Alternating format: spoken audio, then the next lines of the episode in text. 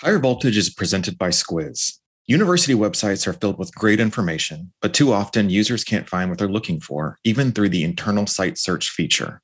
Funnelback, the site search product by Squiz, changes the way people engage with content by revolutionizing search.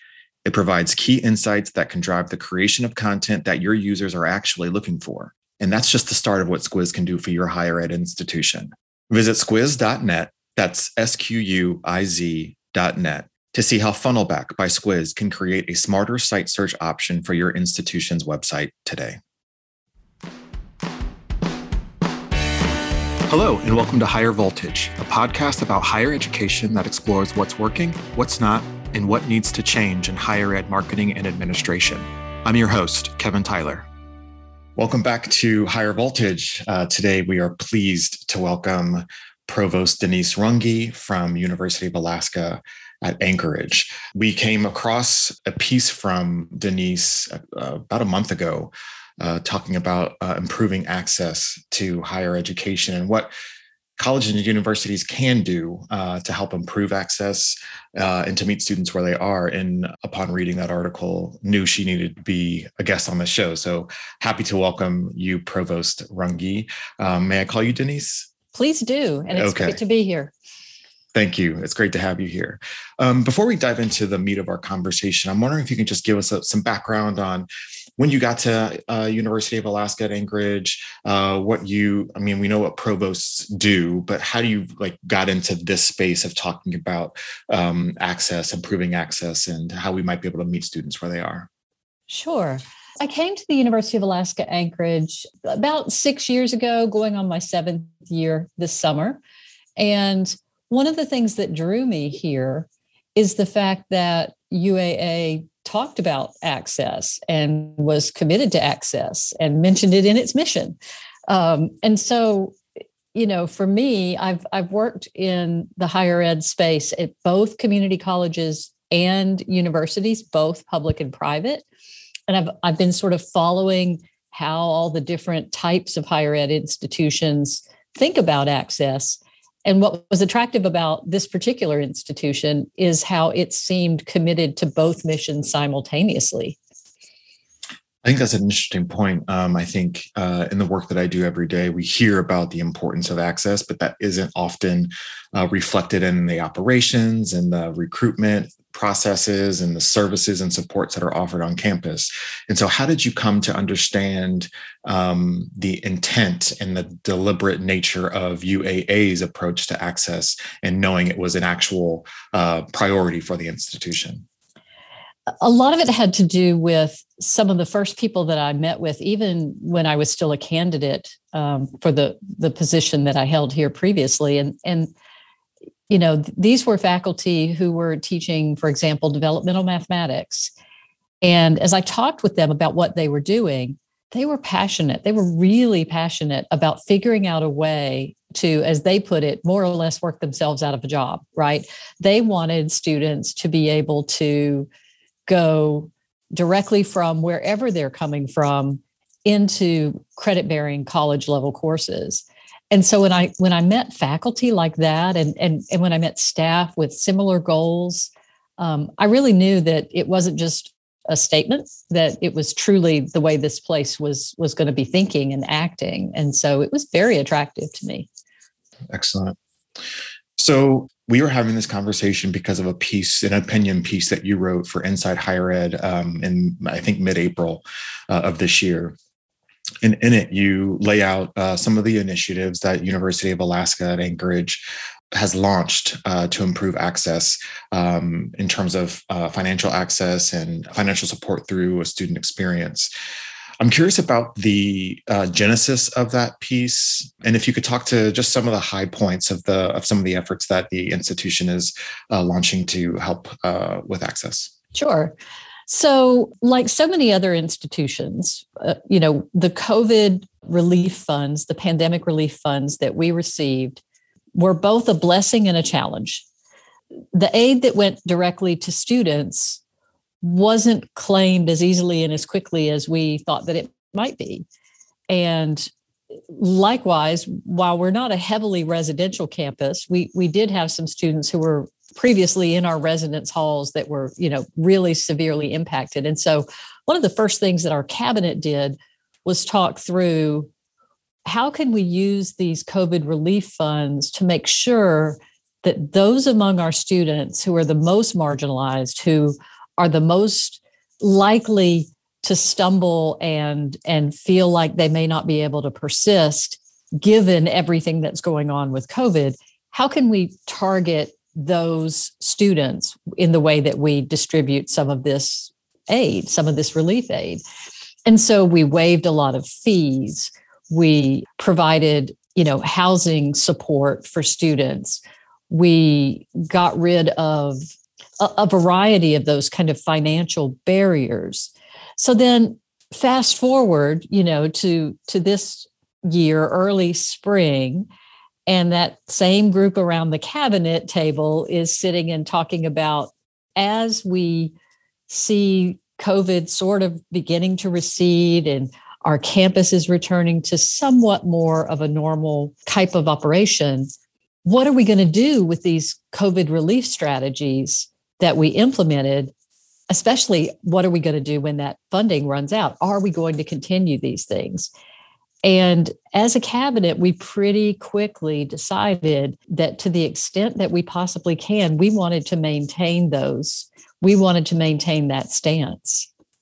One of the greatest examples that I can give of a strategy that we definitely want to continue is we looked at students who had failed a course or earned a D in a course for the first time during the pandemic. And then the following semester, we had their college reach out to them. So the dean of the college wrote to the student and said, Look, we know how hard COVID has been. We believe in you. And so we're going to offer you the opportunity to retake this course at no additional cost. So it was essentially a university scholarship to retake the course. And several hundred students took us up on it the first semester. And of those students who retook the same course, 68% of them earned a higher grade. So if they had earned an F, they earned at least a D or higher. If they had earned a D, they earned at least a C or higher. And a surprising number of them you know, earned a B or an A. And so it was really gratifying. And the, the primary response that students had was essentially, oh my goodness, I didn't know you cared about me. You, you don't want to take my money and have me fail this same course over and over again. You actually want me to be a successful student. So this is one that we if at all possible, right? Financially, it's tough, but we want to continue this. We really believe in this strategy. Denise, I have chills, and I don't mean to sound eh, be exaggerated about that. I think that these kinds of initiatives and these kinds of thoughtful approaches to student success always excite me because they sometimes feel rare that someone like takes the additional step to think about how we can find the people who need our support and then offer the support in a thoughtful way.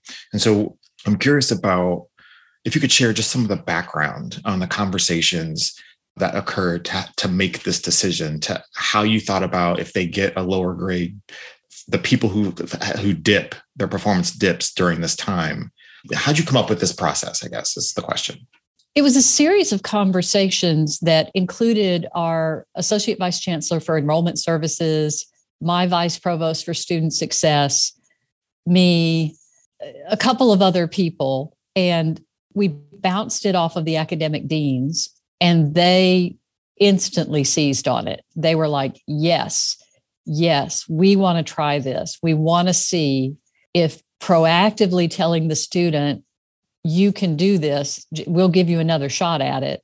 We'll make a difference. We see in our data here at University of Alaska Anchorage a really strong, unfortunate correlation between earning a D or an F and withdrawing from the university or stopping out for a time, particularly among our first generation students and our BIPOC students. Mm-hmm. Mm-hmm and in and in the opinion piece that you that you authored you mentioned all the kind of all the dynamics that can exist in a, student's life that would make them stop out um, like um, needing to go back to work to make some more money to come back to school. And i think about all the ways that a single obstacle can, can, change the entire trajectory of a person's life, especially when it comes to their college experience and how removing that one obstacle can mean the difference between a certain kind of success and um, another kind of existence. And so um, I think the, the, this thoughtful approach is, is really exciting. I'm, I'm curious about if you've heard from your colleagues and from other uh, institutions about how this might look from the outside and, and what they're saying to you about that.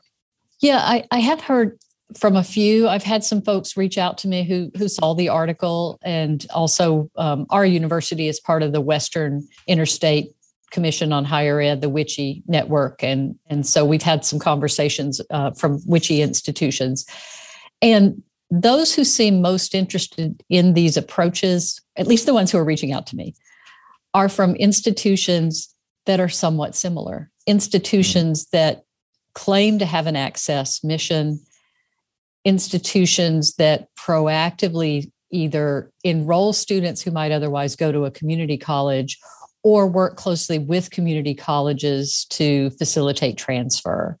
Um, and of course, a couple of community colleges are doing very similar approaches as well. So, and, and what I'm hearing is sort of all the same stuff that we struggled with you know, if we are proactive like this with students who are most in need of support, is there going to be a financial payoff or is it actually going to be a financial drain? That's, of course, important. Sure. Um, and, and the other thing is, do we inadvertently set students up to fail by making them think that there'll always be somebody there to offer them that second chance you know and and and is there a third chance right? Are you going to give them a third chance? So it's it's those kinds of conversations. I think that's i think that's remarkable. How has your campus changed because of these kinds of initiatives in any way? I don't know that we see a lot of change yet other than more communication between students and staff or faculty or administrators, I think at least it's beginning to get through to student networks that rather than leaving, rather than going home, there might be a solution and they just need to ask for help. But again, I don't want to leave our structures such that students always have to be the ones to ask for help we really want to be more proactive about figuring out who needs our help and bringing the help to them. But what I'm seeing is a little bit more, it shows up in all sorts of ways. Students requesting, can I substitute this course for that course? If I could, then I can finish my degree without having to wait an extra semester. And it used to be that they would look at the catalog and think that that was the only option. They had to do exactly what was laid out in the catalog. Yeah, one of the one of the most striking parts of your article was at the end when you talk about the need to be more flexible in higher ed and offer options that meet students where they are. And I think we hear those things a lot in the in the space, but you know, so rarely are there really great examples of how an institution can adjust itself to meet the needs of its audiences. Uh, what was the lift like on making these decisions? Like was there a concerted decision around this is what we were willing to lose because we are we know that we will gain this? And i'm also kind of curious around the, the community that may have been created on your campus because of this new kind of support system that you're providing. So i'll answer the second part first. There is definitely a community that has arisen on our campus and it, it really began before the pandemic in our last strategic plan, which was deliberately a very short one, we had a lot of leadership transitions. We focused on student success, and that's when the vice provost for student success position was created. And we, we did some sort of institutional shifting around of some things. And it began a, a tribe, a community that has since grown. And when we went through a more fulsome process and created our current strategic plan, which now runs through 2025, we put students first, was the universally accepted idea for one of our strategic aspirations. Um, and this was a very broad, inclusive process with faculty, staff, administrators, students, alumni, and community members. And everybody said, yep, we need to put students first. It's got to be one of our aspirations. So there's definitely been a community of like minded people coming together to say, well, this worked. What if this would work? Or to say, well, we tried it this way and it wasn't what we thought, but what if we tweaked it like this? So it's it's a really exciting thing. And then to the first question, so much of it I think is because this institution had as it just turns out come through some really difficult financial times. They were widely talked about in national higher ed media. Lots of folks know what was going on in Alaska. We yeah. had major budget cuts, and major. for a time, yes, and for a time, our board of regents and our system were seriously considering taking three separately accredited institutions and merging us into one. What that did, though, once it was, you know, once the crisis had passed, is it made people more willing to experiment and to approach things as an experiment. Look, we got through that. We can try something, and if it fails, it'll be okay. And that's not really common in higher ed in my 37 years worth of experience. I would agree. I have less experience, but I know that to, to be true as well. I think coming off the heels of that really tumultuous, turbulent time. I remember those articles around the budget cuts and all of that. I admire the work that I read about in that article. I can't not ask this next question um, because there's uh, so often access is equated to not high quality in higher ed. Being a place that welcomes as many people as possible to get them to where they want to be, so for some reason, is not uh, as celebrated in things like rankings, right? And so I'm curious if uh, where, if at all, the rankings conversation exists in this in these efforts. Rankings has not been a focus of ours. It certainly comes up, you know, like every other institution, um, particularly those that offer master's and doctoral degrees, though ours ours are a limited number. We have some highly ranked programs just this year, some of our engineering programs were ranked very highly considering our open access status. And there's a tension. We have some alumni, we have some faculty, we've had some administrators who wanted to push us to, you know, become a prestige institution. But by and large, because of who we are and where we are, we are an urban, comprehensive university in the largest municipality of the state of Alaska, with the largest number of people and the largest number of students served by our institution within the state. And there's no community college system here for us to send them off to. So I don't think that the rankings issue really gains much traction here. It gets swallowed up by the access conversation. And I, I do recognize, again, that that is the reverse of most places. You know, I, I, mentioned briefly that I had served in a private liberal arts institution at one time as a provost, and that tension was much greater there, even though, as it turns out, that was also an access institution in, a, in an urban area. But here, we recognize that first and foremost, we have to serve the students that are here because nobody else is going to. Anchorage is far from any other educational providers, right? It's a lot, it's a three and a half hour flight to Seattle. My word. yes. so I wanted to spend a chunk of our time together talking about just kind of the way uh, the institution is um, adjusting itself to meet its audience's needs because as a marketer in the higher ed space um, what i think is sometimes forgotten kind of broadly is that marketing can only tell the stories uh, that exist on a campus. We can't tell a different story than what is actually happening. And so I'm curious around after you made all these decisions to, you know, center your energy around students and to put students first, how has your marketing kind of evolved? Are you telling a new kind of story about the institution that reflects some of these new ways of being? We are. We are. And I, I love the question you know, for a long time, this institution marketed itself as uh, around the theme of amazing stories. And, and it was sort of, it reminded me a little bit of, remember the old army marketing campaign, you know, an army of one? It, it kind of, it seemed lonely and singular to me, but maybe I'm wrong. But so we've evolved away from that. And briefly, we, we use sort of your hometown university, and that didn't feel quite right either. And so, particularly our enrollment services folks convinced us that that what we ought to be talking about is what's next. And so the tagline now is what's next. And that really seems to be resonating both on campus and off. We've done so many things. We've changed academically, we've changed in our student services. And so it's all about what's next for us, and it's all about what's next for the student and that to me feels like I'm meeting you where you are. It doesn't matter that I may have a goal for you to earn a bachelor's degree. If you just want to earn an associate's degree, that's what's next for you.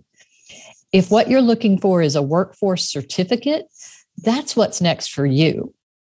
I, think that is so important. I think this is a conversation I think we've had before on the show, but I'm more than happy to mention it again because I think it's so important about how higher ed marketing so often, um, especially when it talks about outcomes, is always it tends to be about Fortune 500 lists, big corporations, corner offices, salaries, which are all very um, important and can be indicators of a certain kind of success. However, there are lots of other versions of success that people can strive for. You know, success can look like a, an English teacher or an art teacher or a, a forest ranger. There are all these other places people can end up. And when you diversify the definition of what su- success can look like in like a marketing piece, like a what's next for you individually, I think people can see themselves in a place much easier and they feel validated. They feel like they can find a pathway to their dream uh, when they can see themselves. And so taking these steps to be, to be intentional about that kind of thinking, um, as opposed to 98% of graduates leave here with a $100,000 salary in their pocket.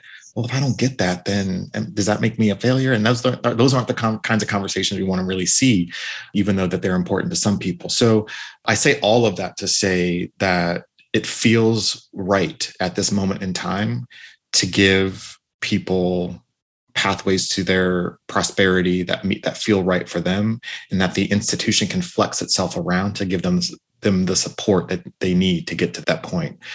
And to that end, I'm curious if you can share just a bit about some of the support systems that exist at uh, University of Alaska Anchorage. Uh, because once you invite a person in, especially when an open access um, kind of approach, um, they might need some services and supports that other stu- uh, uh institutions can't provide. So, how are you helping them persist through their student experience?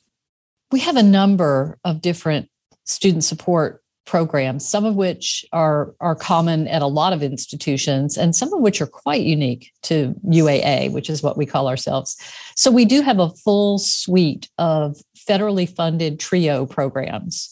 We offer a, a, couple of upward bound programs, which are the high school to college transition ones. We have educational talent search. We've got student support services. We, we've applied for several others, but, but haven't heard back on those yet. But we also have homegrown programs. We have a multicultural center. We have a Native Students Center. For all students, we have what we call the Learning Commons, which provides coaching, tutoring, but also just a, a safe place to, to hang and be where you want to be on campus. One of the more unique programs offered through the University of Alaska Anchorage, which actually is is a sort of a, a nationally recognized series of programs, is Alaska Native Science and Engineering Program or ANSEP. ANSEP has received all kinds of accolades and funding, and it really has a life cycle approach. It provides programming for elementary students, middle school students, a high school early college program, and then a uh, very intensive college support program for any Alaska Native student or students from primarily Alaska Native rural villages who wants to pursue science or engineering. Um, and it's been extraordinarily successful as well. Uh, then the other thing I'll mention is that for so many of our students, a large percentage of them are either veterans or currently serving military or dependents of military because the military is a significant presence in the Anchorage area. And so we have strong support programs, both in the student affairs and academic affairs, that are geared towards uh, veterans and, and military affiliated. I'm curious about some of the results of this work in terms of, well, I guess not in terms of only, but especially in terms of recruitment and retention. Um, what is that starting to look like at UAA? So, you know, I'll be honest, when I arrived six, almost seven years ago, it wasn't pretty. It wasn't pretty at all, uh, particularly on the retention and completion side. We very much looked like community colleges and other completely open admissions institutions in terms of both our retention and completion rates. And we didn't at that time focus on disaggregating them and looking at how we were serving different subgroups of our students. We do that work now. And one of the most exciting things is that this intentional effort from 2017 until now has resulted in a six percentage point increase in completion. And until the pandemic, had resulted in a 3% increase in uh, retention. The pandemic knocked that back down, but it's remained flat since then. So, you know, we're still up by 2% and we we expect that to begin to rebound but the best news is that as we disaggregate data we see improving rates of retention and completion for our alaska native students for some of our underserved students uh, for our pell eligible students so it, it's not across the board it's not even yet we've got a lot of work to do but as you can imagine, when you start to see those gains, it's exciting. And when you already are kind of focused on it, it can help build momentum and bring more people on board. Uh, increasingly, faculty are actually reaching out and saying, Hey, what can we do to help our students? We want to make sure that our majors are retained and persist and complete their degrees. What do you see in our data that suggests that we need to be doing something different and that's that's an awesome conversation to be having yeah yeah totally can you identify any sort of shift in the conversations at the leadership level that you've that you've noticed um, that just kind of feels different from the rest of the way higher ed tends to operate. Like in the cabinet level from where you sit have decision making conversations around access and the way really the way the entire institution operates how have they changed because of this like i don't want to call it a new focus because you've been focused on first gen and, and access for a while but it feels new because it's now becoming part of the the national com- kind of conversation. Yeah. so i want to be clear about that that you were this is not a new thing for your institution. It just feels new right now you're right it's not new for our institution and yet it even feels new here too because it really is increasing and it's gained traction in ways that start to change those conversations. I think one of the things that strikes me the most is our cabinet has been expanded over the last couple of years. We now include at the cabinet level a chief diversity officer and an executive director for Alaska Native uh, Education and Outreach. And we also created a vice chancellor for research position during the same time.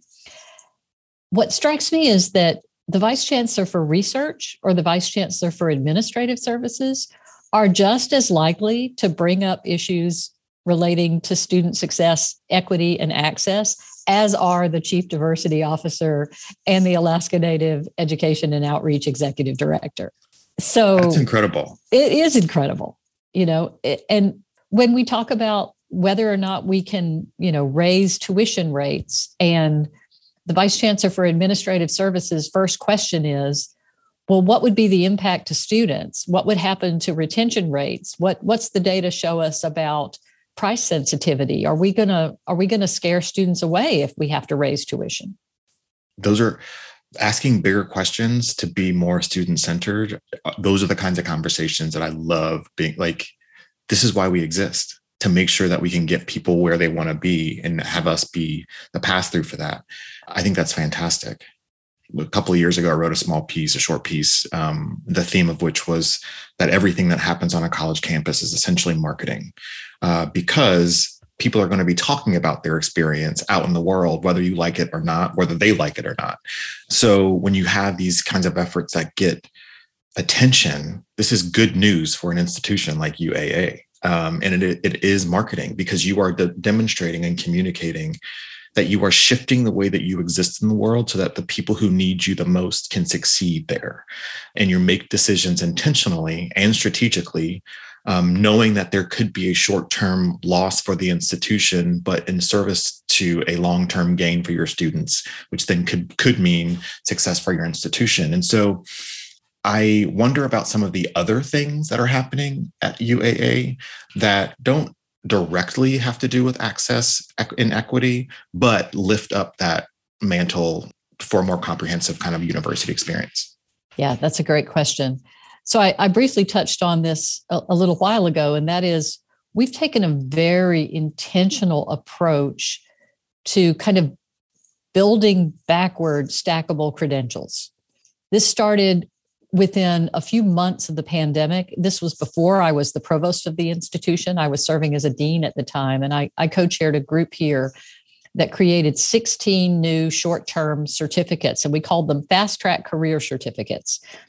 But the unique thing about it was because we were still in, you know, budget difficulty, all we did was create them from existing programs, right? They were just shorter career focused segments of existing programs. And the idea was that if a student, especially in a pandemic, didn't want to commit to a, a full degree, let's get them a bookkeeping certificate now so that they can go back to work and then later they can come back and finish the full blown bachelor's in accounting. And that, by the way, has been the most popular one by far is bookkeeping. But you know, we we created one in infant and toddler development that stacks into our bachelor's and associates of early childhood education. And it goes on and on and on. And those kinds of efforts really opened up our entire campus. It, it changed the way we talk about ourselves. It changed our marketing efforts it attracted the attention of our municipal government, who then came to us with a grant and said, We will fund students in your fast track career certificates so that more students can do this and get back to work quickly. And so it's those kinds of payoffs that are really exciting when when you start to think about innovation I've found anyway, especially in these last six years, that that things that you didn't even anticipate will come your way. A related thing that we're doing is like so many other urban institutions, we are primarily a commuter campus, but we do have some dormitories. And even pre pandemic, they weren't full, but since the pandemic, they've been very sparsely occupied. And so we've begun being really intentional about okay, we serve primarily Alaska and the United States West Coast. Who would need and want a residential experience?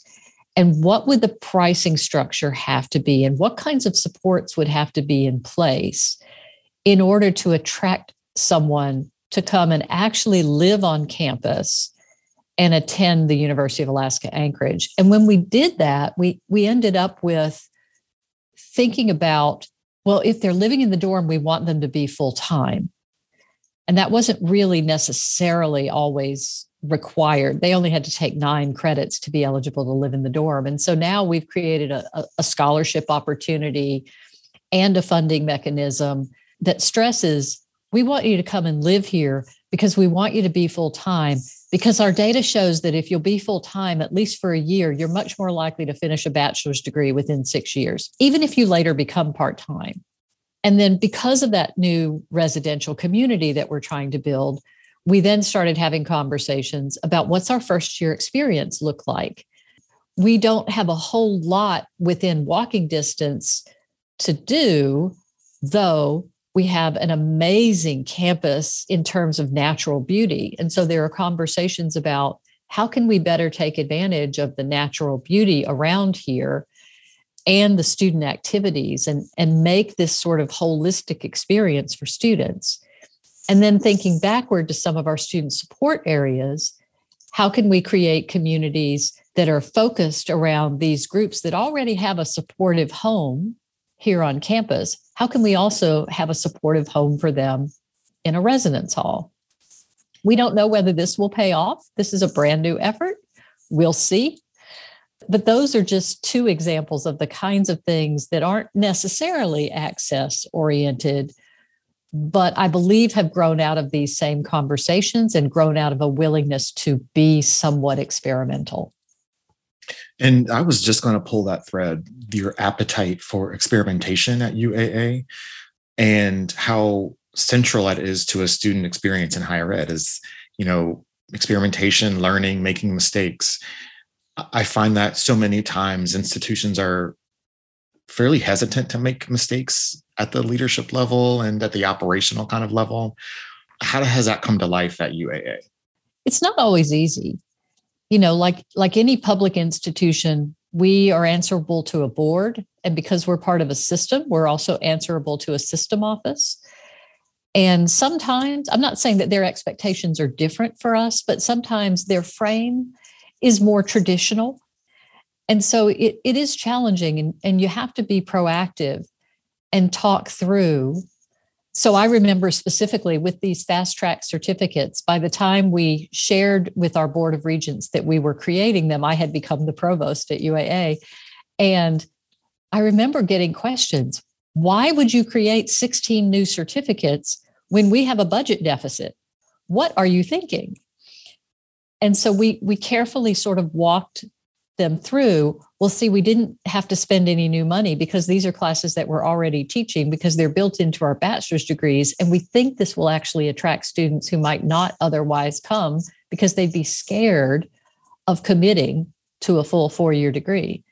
So you have to be proactive and intentional to get other people to understand the risk that you're taking and why it's a calculated risk and why it makes sense for the institution, even though there's a chance that it'll fail. I could not agree with you more. One of the things I say often on this show is that the things that got higher ed institutions to where they are today are not going to be the things that get them to where they need to be next. And so that idea, that appetite for experimentation, that I don't want to say not having a fear of failure, but allowing failure to happen and learning from whatever that experience is to adjust and refine and make that student experience better. That's what higher ed is about. And so, what new ways can we start to attract people, retain people, support folks, and get them to where they need to be? I think this is a. I think this is a incredible. I have a couple of more questions for you uh, before we get you back to your day.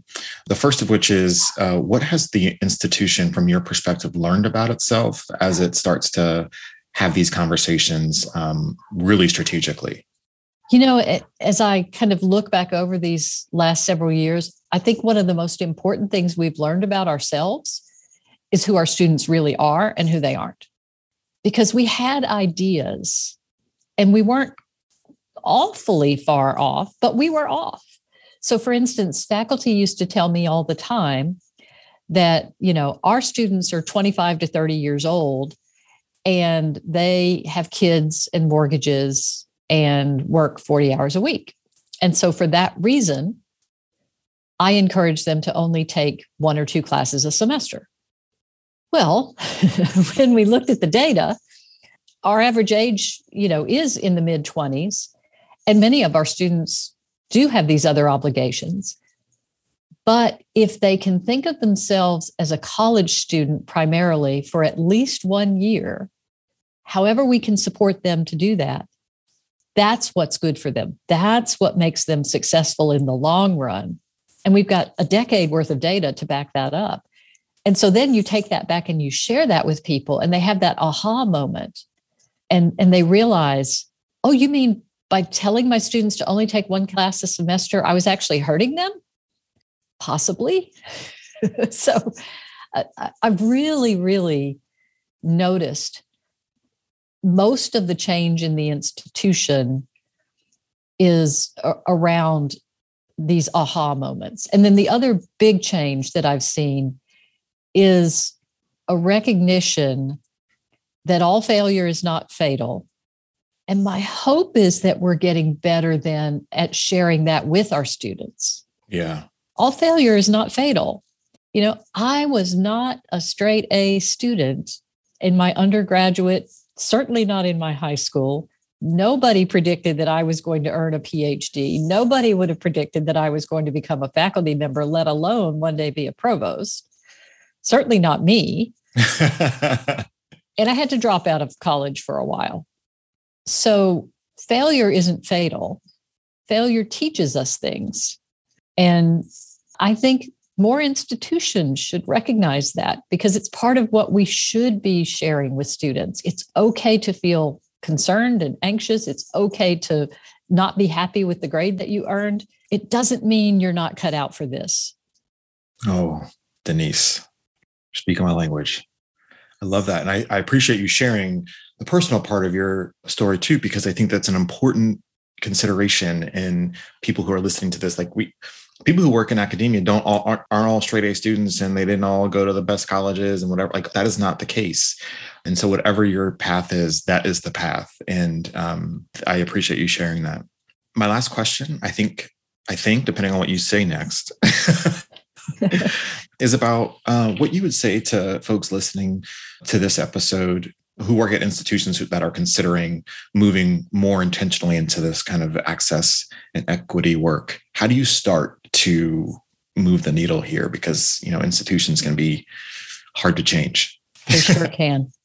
I'd say a couple of things. First i would say that just like uaa did you can find examples of institutions that are similar to you and look at what they've done and try to copy it I'm very familiar with the work of institutions like Georgia State University and have followed them for years. That's and, a great example. You know, yes. And and you can hear echoes of Georgia State in the things that we're doing. Yep. Not that we're directly copying them, but but it's there.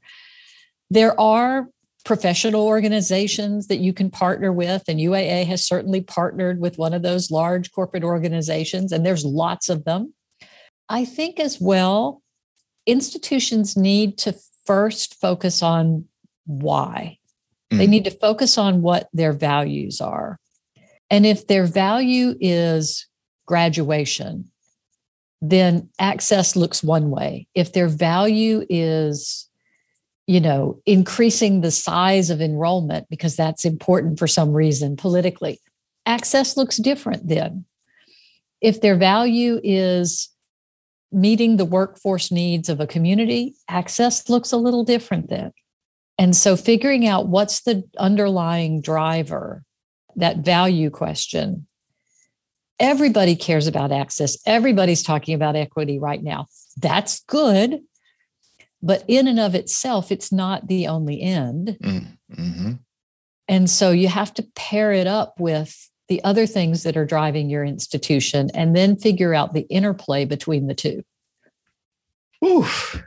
I'm fanning myself because I cannot agree with you more. We have these conversations. So I, you know, I work at an agency and we go to all these campuses and so many times decisions are brand and marketing decisions are based on desire as opposed to values. And when values take the front seat, it's much easier to make really great decisions because your roadmap is ahead you've got your north star and that is your values as opposed to you know our neighbors to the east of us are you know they've increased enrollment. We got to we have to beat them in whatever number. So we need marketing that will help us do that. That is the wrong approach. That can't be the only reason why you do a marketing campaign or new branding whatever else. Values drives the conversation and also, values can drive differentiation, which is so hard to achieve in higher ed because everyone's offering basically the same thing. Right. So, the point there uh, that you raise is so critically important, at least in the work that I do, but it's also very important in the industry um, to lead with your values and make decisions based on that. That's powerful especially if everybody agrees on the values right if if yes. it's not then that's where you start. right. if you're not really sure what which value is driving, then that's where you start. Excellent. Excellent. Denise Runge, thank you so much uh, for joining us today on Higher Voltage. Is there anything else you want to share with us that we may not have ch- chatted about um, that you want folks to know about either you or, or UAA? Gosh, Kevin, um, I, I think there is one. I think when we think about access and we think about student success, we often focus on first and second and maybe even third year students. But at UAA, we also consider student success to be an important part of our graduate work. And our dean of the graduate school hmm. is in the middle of all these conversations. And, you know, we've recently applied for funding for a McNair grant. We don't know if we'll get it, but I would encourage, you know, because a lot of institutions, their graduate programs are very, very important to them. And so it's important to, to us to think about access and equity at the graduate level too, not just the undergraduate mm-hmm. level. Mm-hmm. Oh my. You have a couple more minutes? Yeah. of course. what are what are some of the conversations that are that are happening around the grad in the grad space around access? Just like some high level themes or, or, or initiatives that you're they're thinking about. Couple of things. One is we have a large number of students who started a graduate program at some time and dropped out a long time ago. And like so many institutions, we have these policies that if it's been more than X number of years, your graduate work is dead. You can't ever use it again. Mm-hmm. We're rethinking that. We're having that conversation with programs, and, and it, it's not yet a campus wide policy change, but individual programs are beginning to ask for exceptions and saying, hey, can we go back and give students 10 years, 11 years, 12 years? So that's one. And, and another is, we're definitely having conversations about you know grade minimums gpa minimums overall gpa versus maybe we just look at the in major courses maybe we just look at the last 40 or 45 credits what we need is an indicator that a student can be successful. We don't want to put somebody into graduate school who's going to fail of course. We are eh, committed to quality just like everybody else.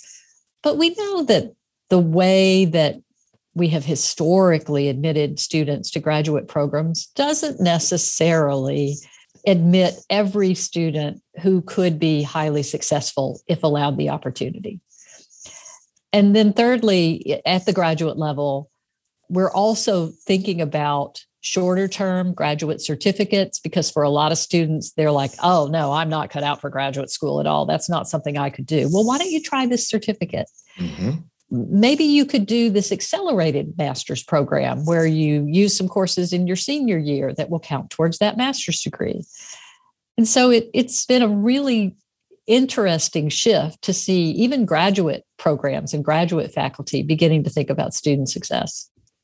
I'm just so excited about all this. I get very, very amped around conversations that like this one that put students first and that demonstrate an institution's willingness and at this point it feels like fluency in having uh, conversations around equity and access um, understanding the nuances and being willing to make the mistakes that are necessary to be better and be servants for the state. And I'm just really excited that about the work that UAA is doing.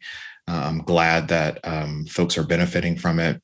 And I can't wait to see what happens or what you all do next. It's, this is really exciting work. Well, thanks. We're pretty excited too. We've got a long way to go, but it's good work. It is. Denise Runge, thank you for joining us. Uh, we will have a link to your article from Inside Higher Ed on our episode page uh, please be sure to check that out. And also, please check out the links that are included in that article, uh, links that include the, the uh, CUNY ASAP program uh, that they are going to pilot a, a version of at UAA, uh, some survey information uh, around unenrolled students, and a lot of other really helpful resources that can help you decide and plan or plot your road to more a more accessible institution. Thanks for joining us. Really appreciate it. Thank you. It was a pleasure. That's it for this week's episode of Higher Voltage. We'll be back soon with a new episode, and until then, you can find us on Twitter at Volt Higher Ed, and you can find me, Kevin Tyler, on Twitter at Kevin C. Tyler 2.